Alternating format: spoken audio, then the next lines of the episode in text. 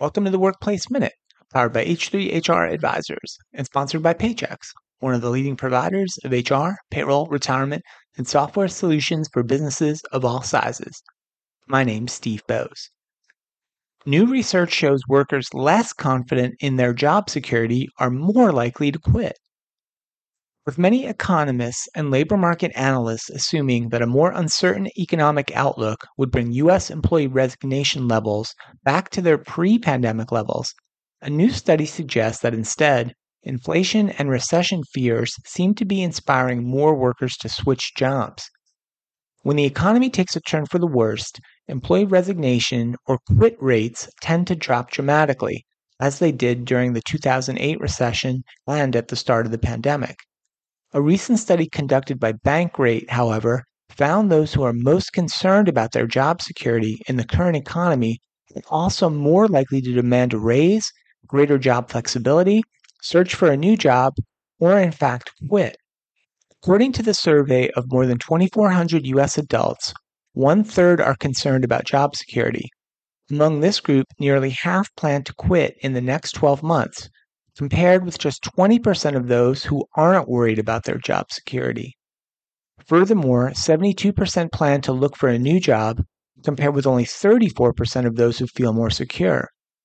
Overall, 88% of those who are concerned about their job security plan to take some kind of action in the next year, such as demanding more flexibility, higher income, searching for a new job, or quitting. Most labor market experts anticipated the historically high level of resignations seen since mid 2021, dubbed the Great Resignation, would return back to pre pandemic norms once the economy slowed down.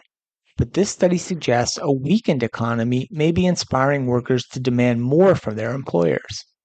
The tight labor market is contributing to inflation, but inflation itself is inspiring workers to ask for higher pay because for most workers, their wages have not been keeping up. It's a unique economic environment where workers have enjoyed an historic amount of bargaining power while simultaneously dealing with the highest inflation in decades, so they have more reason to advocate for what they want.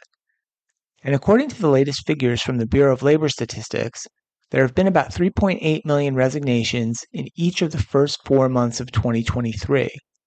While that number has come down from the Great Resignation's peak in November 2021, when 4.5 million Americans walked off their jobs in a single month, they still remain well above their pre pandemic norms, when monthly resignations rarely surpassed 3.5 million. Furthermore, though the unemployment rate did tick up slightly in May to 3.7%, it remains near its historic lows.